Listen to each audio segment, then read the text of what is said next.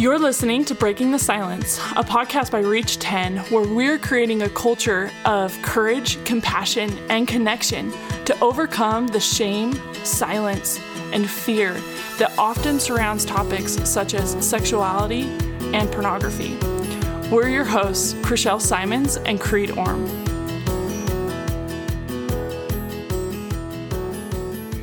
Today, we're breaking the silence on boundaries and trust with Amanda Christensen. Thank you so much for being here today, Amanda. Thanks. Great to see you. Yeah, happy to be here. Yeah, thanks. So, as we begin, if, if you can introduce yourself a little bit, tell us where you're from, what you like to do, education, career, why you're involved in these kind of topics. Okay. I am from Marietta, Georgia, and came out to Utah to go to BYU. I got my master's in marriage and family therapy from Brigham Young University and got married very quickly. And uh, now I'm a licensed marriage and family therapist, and I have a I own a therapy office in Spanish Fork called Hope Therapy, and I have two little boys, a two-year-old and an eight-month-old. So fun. That Yeah. was so fun. And thank you for telling us a little bit about you and your background. We really want to focus on boundaries and trust, but we also want to paint the picture of like what recovery is. Mm-hmm. So just to start us off, like what does it mean for an individual? What does recovery look like for an individual? What have you seen to be successful? What role does therapy play in that? Mm-hmm. Just kind of help us understand that. So I specialize in treating couples with affected by sexual addiction and betrayal trauma. So that's pretty much all of my clients, and I definitely have an ideal of what recovery could look like, but not everyone is up for all of that or can do all of it. But I will lay out what the best trajectory could look like, and that would be both partners doing therapy with me. I always do individual therapy with each partner and couple therapy. So I'll just usually do husband, wife, couple, husband, wife, couple, and then we'll alter that process however we want it to look. But in the therapy, we're doing the deeper emotional work that people need to do and understand about themselves. And then outside of therapy, I've seen a lot of progress the best results when people are involved in a 12 step group and have a sponsor and are wa- working the steps on their own and they're doing daily recovery work. Mm-hmm. And that daily recovery work can look a lot of different ways, but it should involve step work and journaling or meditation and some spiritual work that's going along with their 12 step higher power and then they're talking to their sponsors, they're talking to members of their groups consistently. So, if all of that work is happening outside of therapy, therapy is going to be a lot more effective and we can really make progress and do the deeper work instead of just keeping people sober or just keeping people out of crisis. So, I always say use the free stuff outside of therapy and then, you know, bite the bullet and pay for therapy to do the other meaningful stuff that's that's hard to do and you need to do one on one. I really appreciate that perspective, and I, I love your holistic approach to it. I think that's super important. Maybe that's the rec therapist in me that's mm-hmm. like, it's not just about talking and like working through your problems. It's about really living and and experiencing life and practicing those new new coping skills and the new ways of self regulation and the new ways of soothing. Mm-hmm. Like honestly, Absolutely. so So, would you say with those who are trying to recover from sexual addictions that you work with, it sounds like they have to really work on lots of different things around their life, not just you know the addiction. Mm-hmm. It sounds like there's other things that maybe were lacking before that they're that they need to work on together mm-hmm. in order to be healthier. Yes. Is that right? Yeah, and and a lot of addicts come in they're really afraid that they're just going to be talking about pornography the whole time in therapy and they don't want to talk about pornography the whole time.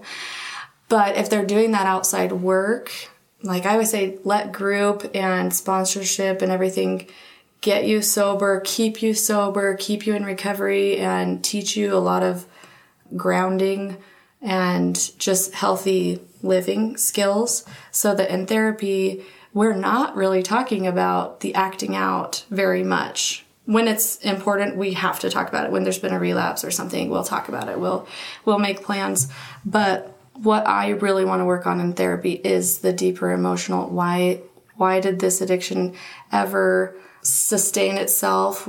How do you emotionally cope? How can you learn to healthily emotionally cope? What impacted your lack of emotional coping or healthy coping? And we'll do a lot of shame work and then couple wise we're doing all the connection and rebuilding trust and boundaries and things like that so we really aren't talking about the addiction as much as people think mm-hmm. Okay. And you mentioned a lot that I think that the recovering person needs to be doing. What does the the spouse or partner of someone who isn't particularly dealing with this sexual addiction themselves, you know, acting out in those ways, do they need to do anything to mm-hmm. assist help out? again ideally this is the ideal that they would be doing almost all of the same things. Hmm. And that's going to set the couple up for the best healing because then the partner of the addict is able to separate themselves from that addiction. They're able to work on their own maybe trauma from their past that's now being re-triggered by the addiction and by the trauma the betrayal trauma. They have a support system. They have steps that they can follow. They have a sponsor you know so i always encourage the partners to to also go to group to also have a sponsor to also be working the steps to also be doing daily grounding work that might be meditation journaling self-care step work because then the, the whole couple is a team and then they can really talk about recovery together. Because sometimes if only the addict is doing all this 12 step stuff that's that's kind of not common knowledge then the spouse is is just like okay go you go do your recovery thing. I don't really understand it or know about it but you just go make yourself better over there and i'll be over there here. But it's better if they're both you know they both come home from their groups and then they talk about it. Hey oh we're working on step three today and and and i heard this in group and it was it was hard to hear and it reminded me of this. And then then the couple is really connecting over recovery. I totally understand when people are really busy and maybe can't work that into their schedules. So i'll still hopefully find a way for the couple to be on the same page and really knowledgeable and educated about what recovery looks like. You know, what is the addict even talking about when they're talking about step nine or or maybe they're talking about something that they learned in therapy that's lingo, mumbo jumbo, recovery stuff. The the partner needs to understand that. So unfortunately a lot of times in couple relationships, we just send the problematic person to therapy you know, like, oh, go fix yourself. And we do that with kids too. This kid is acting out, this kid is being a problem. So then we send the kid to therapy and we have to involve the whole system. Amen. Amen. Yeah. I think that's so so important and so valuable as as we look at the whole system and as we recognize that bless our hearts we all have inner children that need mm-hmm. healing. We all have core beliefs that we picked up that may or may not be serving us anymore and the more that we can can heal all of that no matter what how we're coping now mm-hmm. we need to heal those things Yeah.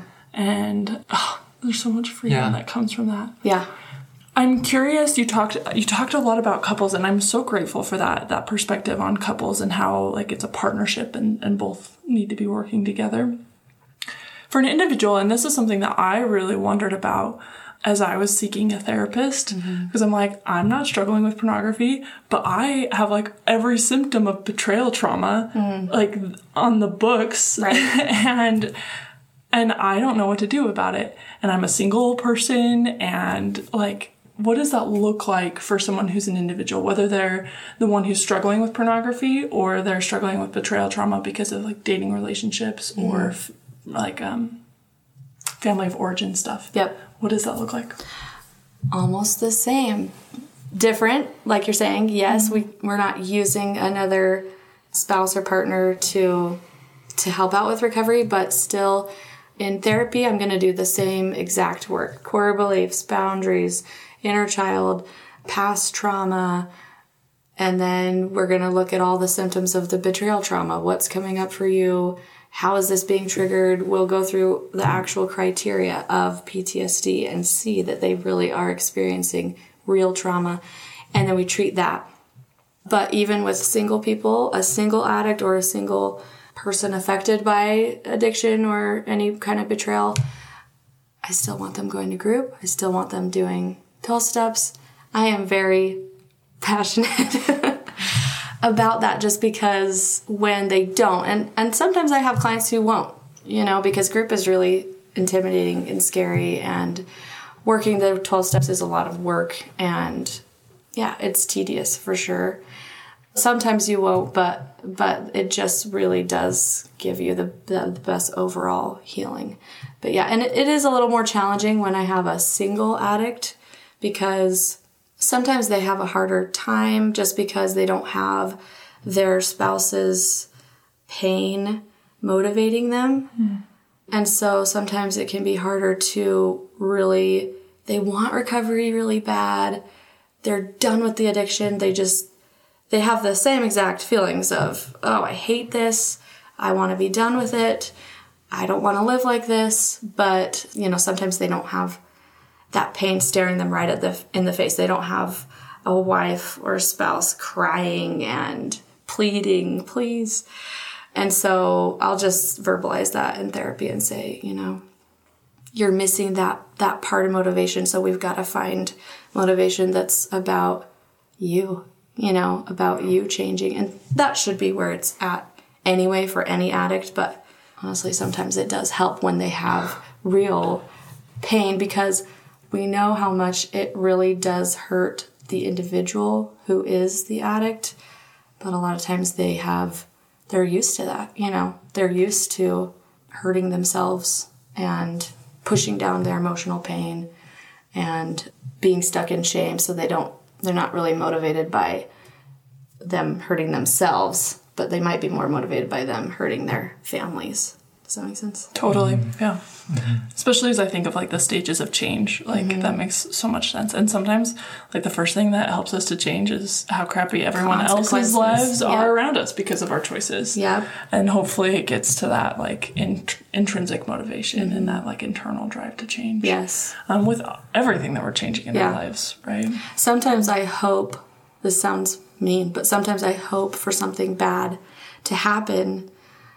Sometimes that's what it takes. Somebody needs to lose their job, you know, because they get caught at work or get arrested. I know that sounds extreme, but or or maybe you know that their spouse discovers something or or they get some kind of consequence. Sometimes that will really wake you up. And so I hate to say that sometimes I I hope something bad happens to you, but it's more like, I want you to get into recovery so badly. You need it, but you don't realize how much you need it until maybe the wheels start falling off. Probably a lot of people are stuck in this like limbo area of like, yes, it's affected me and it's painful for me in the end, but I'm still enjoying an aspect of it and I, I'm not there yet where maybe I want to completely change. I mean, it's kind of mentally that they want to, maybe in their heart, they're like still wanting to hold on.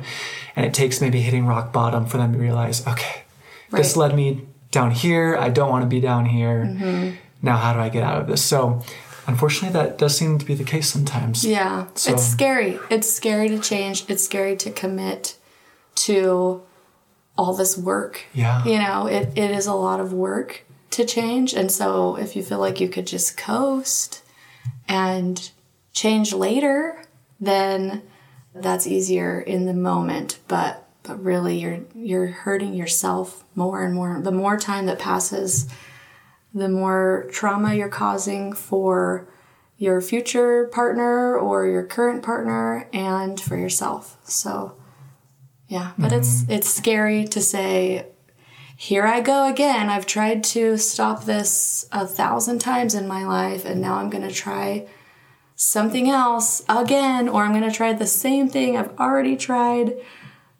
So, as a therapist, I feel like, I mean, I'm looking into going into therapy as mm-hmm. well. What do you do to help someone who, you know, is continues to try, but is having a hard time to do so.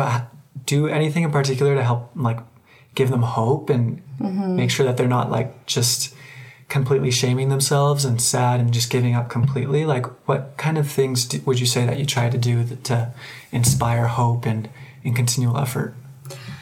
I can give hope. I can give true hope. To be honest, when I first started specializing in this, I had a hard time with that because I didn't see a lot of change in the first few years because change happens very slowly. So I was the type of therapist that was mm-hmm. like, I want to see results, you know, and and I'm not seeing results or I'm seeing tiny tiny bits. And so it was hard for me to say, really if you if you do all this and we really do the hard work and you stay committed and consistent you're not going to be perfect you will you will go backwards a bunch of times you know recovery is not this linear upward motion yeah it was hard for me to say that but the more experience I've had and the more people I've worked with, which is a lot now, I can honestly say this will get better if if we if we do all of this work and and you really just I always just say dive into the deep end. Some people ask me, should I just maybe do part of it or should I I'm like, no, let's just go for it. This is it. You mm-hmm. know, you have the tools. You're with a specialized therapist. You've like something has brought you here. Now is the time to heal. Let's do it. It can be done. I, I see people change all the time. You know, and then everybody's timing is a little bit different. Sometimes I meet with people and I really can tell that the timing isn't right, hmm. but it will be. Maybe in six months, maybe in two years, I don't know. But sometimes I can kind of feel that, that resistance. But I have a lot of hope for people. I, I really, I don't think I could keep specializing in this if I didn't see change and, and see, you know, couples really come together and, and be connected and feel happy. It would be too depressing if, if I didn't see that. Right. It, it's helpful to see hope here and there. And I mean, you work at Hope Recovery. Yes, that's funny. Yeah, that's what it's called. Uh-huh. Yeah. That's Cool. really wonderful. So I want to transition a little bit and focus on the boundaries and trust. And what what are boundaries and and what role do they have in in recovery and even in healthy relationships? Yeah. And if you can explain too just what boundaries are in general, like uh, Okay. when I was growing up, I had no idea what boundaries were. I didn't, I wasn't taught what those things were. Right. Seriously, my, my husband and I were having a conversation the other day, and he's like, What are boundaries? And I'm like, It's so simple. Uh-huh. And like, because I'm just used to it because Yeah. of the work I do. Yeah. And so, yeah, please explain that to us. Well, we really overcomplicate boundaries. We think they're like this elusive thing, but really, I think boundaries are very innate inside of us. It's it's like I see my 2-year-old if I do something he doesn't like, he says, "Stop, mom." You know, no. And that's him. He's trying to set a boundary. He's trying to say, "This is what's okay and this is what's not okay." Problem is sometimes we grow up in families or culturally, societally, we are kind of taught no, you can't have a boundary about that. You know, you need to be polite and smile, or, you know, just things that kind of make our boundaries get off. Like you're not allowed to say no. Yeah. Like I mean, especially in the That's LDS rude. Mm-hmm. culture, you know, with all this volunteer service we're supposed to do, or Right. serving others. If if we ever hold a boundary of no, we can feel guilty for doing that. Yep. Oftentimes, I feel like, but I mean, we can talk about this later too. But um, I love this book called Boundaries. Yeah. I don't know if you like that, but By Townsend. uh, Yeah. yeah, and it talks about how Christ had boundaries, right? Mm-hmm. absolutely. And he wouldn't have been able to help people the, the amount he did if he didn't have his own Mm-hmm. type of boundaries. It's kind of knowing when to say yes and when to say no. But Right. But I'll let you continue. Yes, yes. No, I love that point.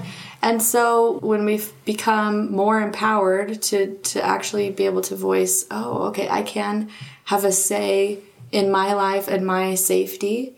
So so when we're working with these types of couples, what I'm really focusing on boundaries for is emotional and physical sexual safety. So they need boundaries.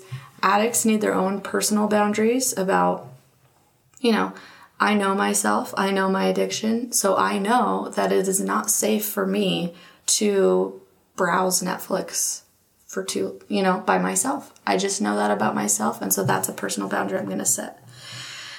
For partners, they may, they may, the more into recovery they get, they may realize, you know, when I start to follow him around in the car and track his location, I'm not saying that's a bad thing. Sometimes you really do need to do that to find out what the truth is. But but sometimes that can get me into kind of a crazy place and I'm just diving right into my trauma. So I'm going to set a boundary with myself that when I feel myself wanting to do that, I'm going to step back, call my sponsor, surrender, right? And then there are couple boundaries, relational boundaries. And those are things that ideally both parts of the couple are agreeing on that, hey, this is the best way that this relationship can operate. We don't do this and we do do this. And when this happens, this will happen. So sometimes both parts of the couple don't agree on that, depending on the level of recovery. So, so then sometimes, say, a partner will have to say, Hey, when you behave that way with these addict attitudes, or when you're raging out on the kids, we're all going to leave the house and let you rage out by yourself, but we're not going to deal with that. Mm. So I think that boundaries are amazing. They help people respect each other because they're they're you they're voicing this is what respect looks like. This is I'm respecting myself by setting a boundary and I'm letting you respect me by telling you this is what's okay with me. Mm-hmm. I think that's so beautiful. And I think what I heard specifically when you were talking about boundaries is that boundaries create safety mm. and and they create security. And and when we don't have boundaries and we don't like have the assertiveness to hold or voice those boundaries, we feel like we get walked all over and we feel we become victims mm-hmm. and we become just like really stuck.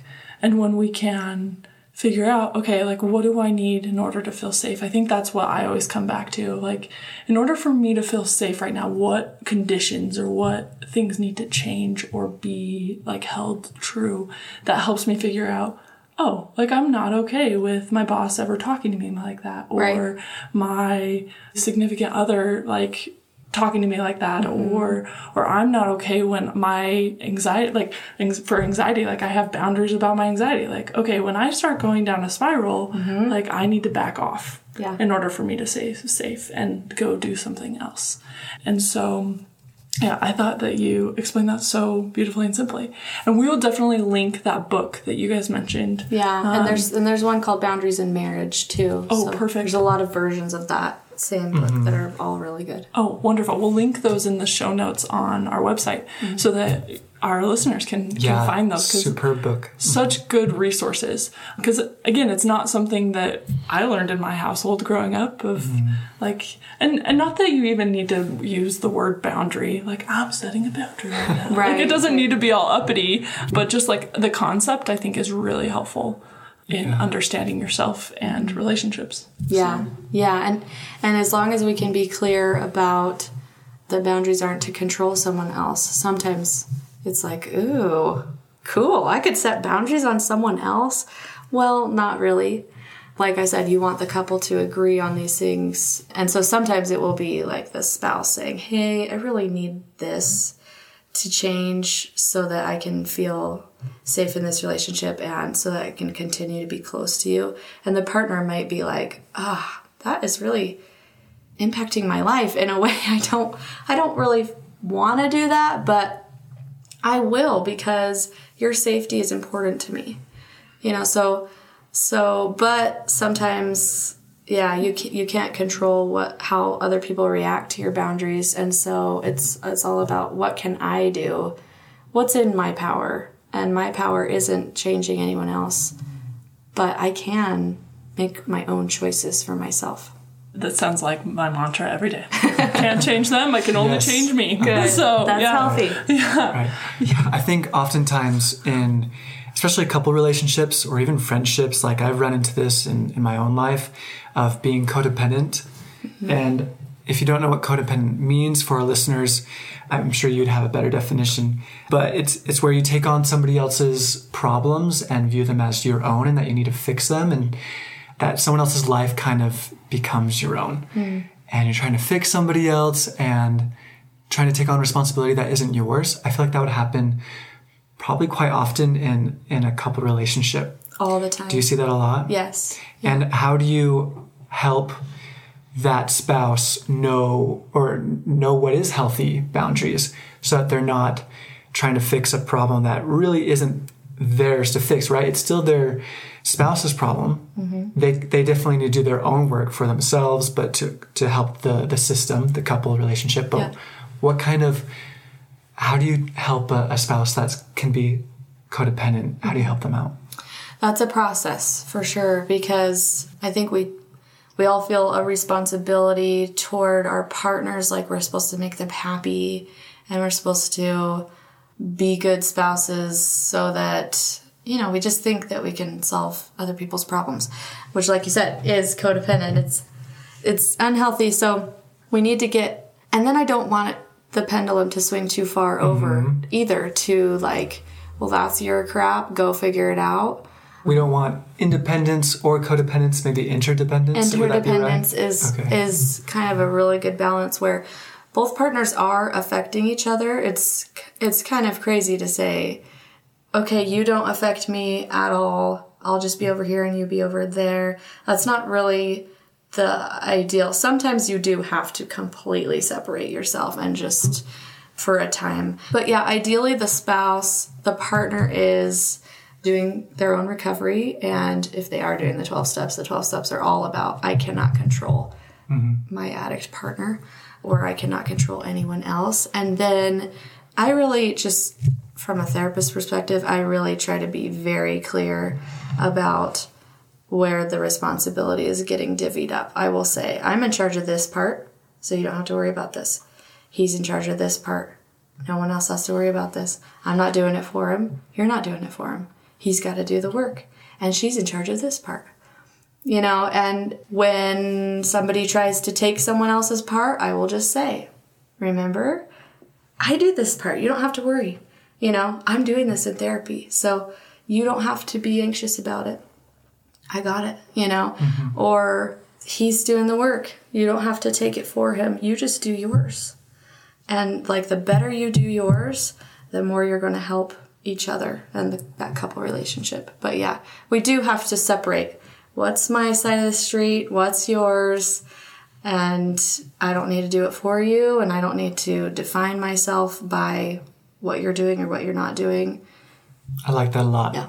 That feels very good. Organizing it in that way, mm-hmm. setting clear expectations Yeah, so that everybody's on the same page. right? Very cool. Interdependence takes a ton of trust. Yes. And so, how do we rebuild trust when it's been broken? And I would love for you to talk about that in like a couple relationship, as well as like I, as as a single person, I I really struggled with that question of like mm-hmm. I have no one to trust because I'm single, and I don't even want to pretend like I'm gonna practice that in a relationship right now because I feel so unsafe. So how do you rebuild that? Yeah. Okay, so that's a perfect way to talk about trust, especially as a single person. So I want people, we always want to jump to the couple trust first, but actually, first, I want people to start trusting their higher power, um, whatever whatever your higher power is start trusting your higher power. That alone can take a long time you know because you might feel abandoned you might feel forgotten you might feel Angry. wronged angry. I mean all of that is completely appropriate mm-hmm. and normal. And so that process then you can start working on restoring trust with yourself and learning what your gut is telling you or what you know the spirit is telling you or however you want to name that. Restore trust in yourself that you are a capable person of worth who can make decisions for yourself and you don't have to be the victim of your story and controlled by the things you can't control.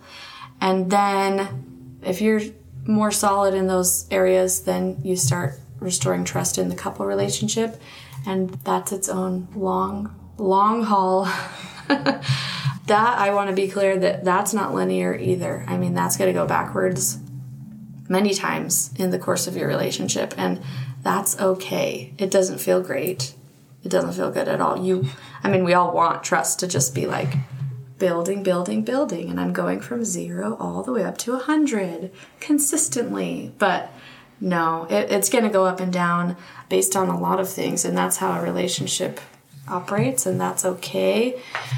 It's like when the trust is down, how do I keep myself safe? When the trust is has been rebuilt, how do I let my guard down and allow myself to let go and trust my partner? And so things that contribute to that are going to be consistency, time, just seeing the little things, seeing the big things. There's tiny ways to build trust, there's huge ways to build trust, and all of it matters. So sometimes the addicts will be very impatient, like, Look, I'm sober. Why don't you trust me? And the spouse is like, Well, you're raging out on the kids every day and you're screaming at me and you're still belittling me, you know? And, and so it's like, we need, we need a lot, there's a lot of different moving parts to build that trust.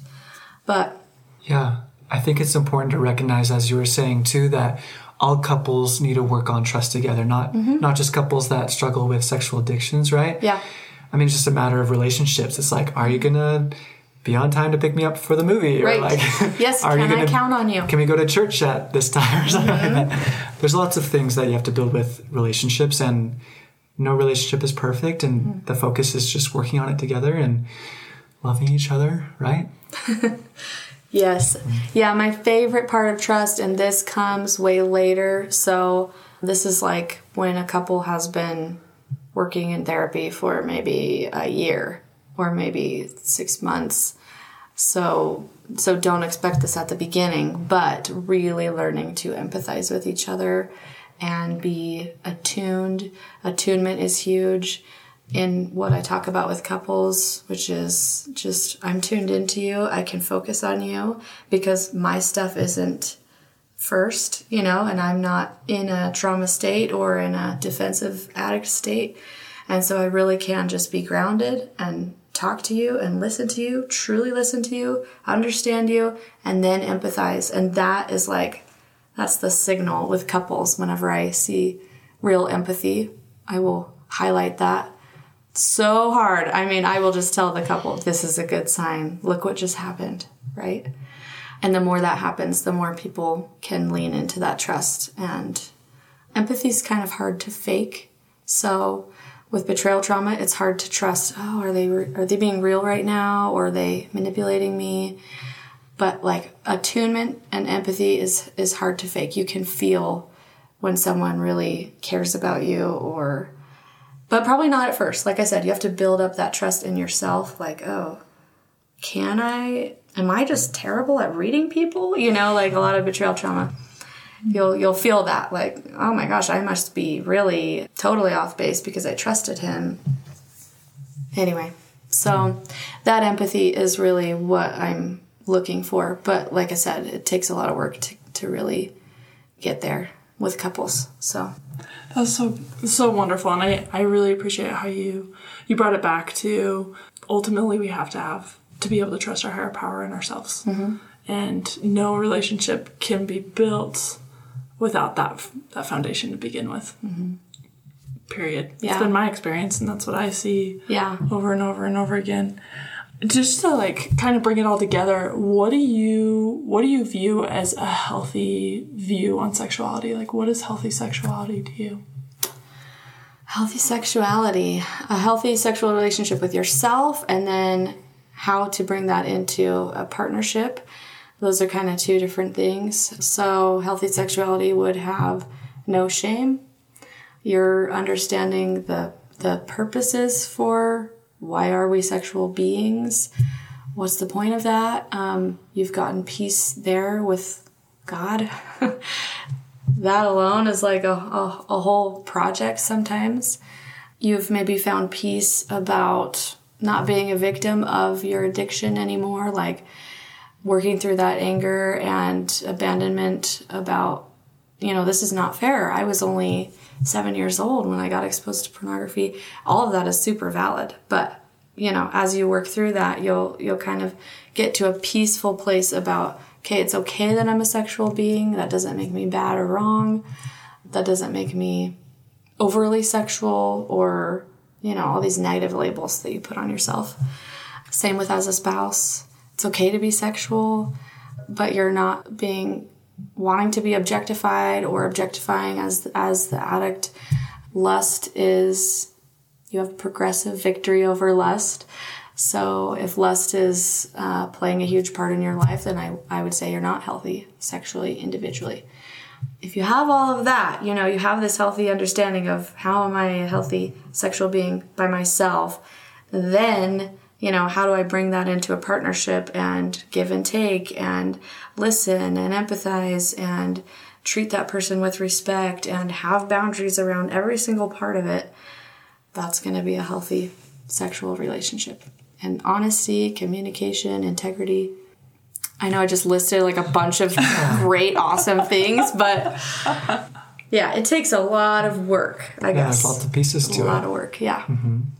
And I think it's something that like we can work on and Over time. Mm-hmm. Mm-hmm. and have as we're working on it. We don't have to be perfect at it in order to like there's not this like pedestal of healthy sexuality. Yeah. I think healthy sexuality is being aware of those things and working towards them mm-hmm. and building that always. So I think that was perfect. Yeah. Thank you so much, Amanda. It's been so wonderful to hear and to learn from your wisdom and and to feel your compassion for people and and for healthy relationships. Thank you. Yeah. It's been wonderful to have you. Do you have any last final words about, you know, uh, any motivation for how to, to set boundaries and trust and, and, and hope at all for, for our listeners? Um, Yeah, just do it. I feel I just want to yell like Shia LaBeouf. Just do it. Honestly, it is. Oh, you have to do it. You have to do it, and you can do it. And educate yourself.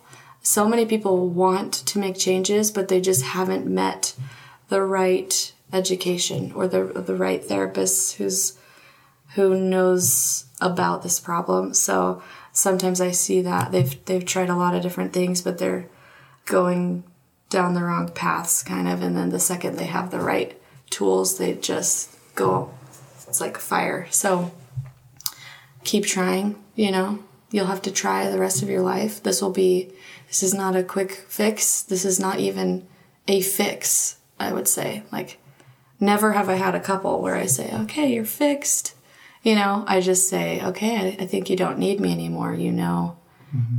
you know what to do, and you might you might need to come back over and over, and that's okay. But you have the tools, and and now you just got to be consistent and and keep going. But it's never going to be over, and that doesn't have to be a bad thing.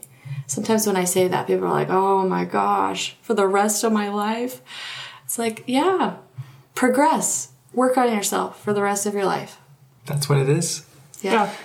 Well, We're all here to do that. That's exactly what every relationship takes, mm-hmm. regardless of what you've been through. Is it takes mm-hmm. constant progression. That's perfect. Yeah. Thank you so much. You're such an angel. Oh, thanks. you, that was Amanda. great. Yeah, thank you. Thank you for listening to Breaking the Silence by Reach 10. Help us create a new culture of connection by sharing what you heard today with at least 10 people. Please help us reach more young adults by going to iTunes to rate and review our podcast. Be sure to subscribe so you don't miss any episodes. Reach 10 is a nonprofit. You can help support this podcast by donating on our website and following us on social media. We share these views to open the dialogue on these tough issues. We are not professionals, and the ideas shared on this podcast should not be taken as professional advice. The opinions and views that our hosts and guests share do not necessarily reflect the views of Reach 10, and we don't guarantee the accuracy of any statements you hear. Reach 10 is not responsible for your use of information heard on this podcast. We keep learning and invite you to join us as we build a more open, compassionate, and courageous culture.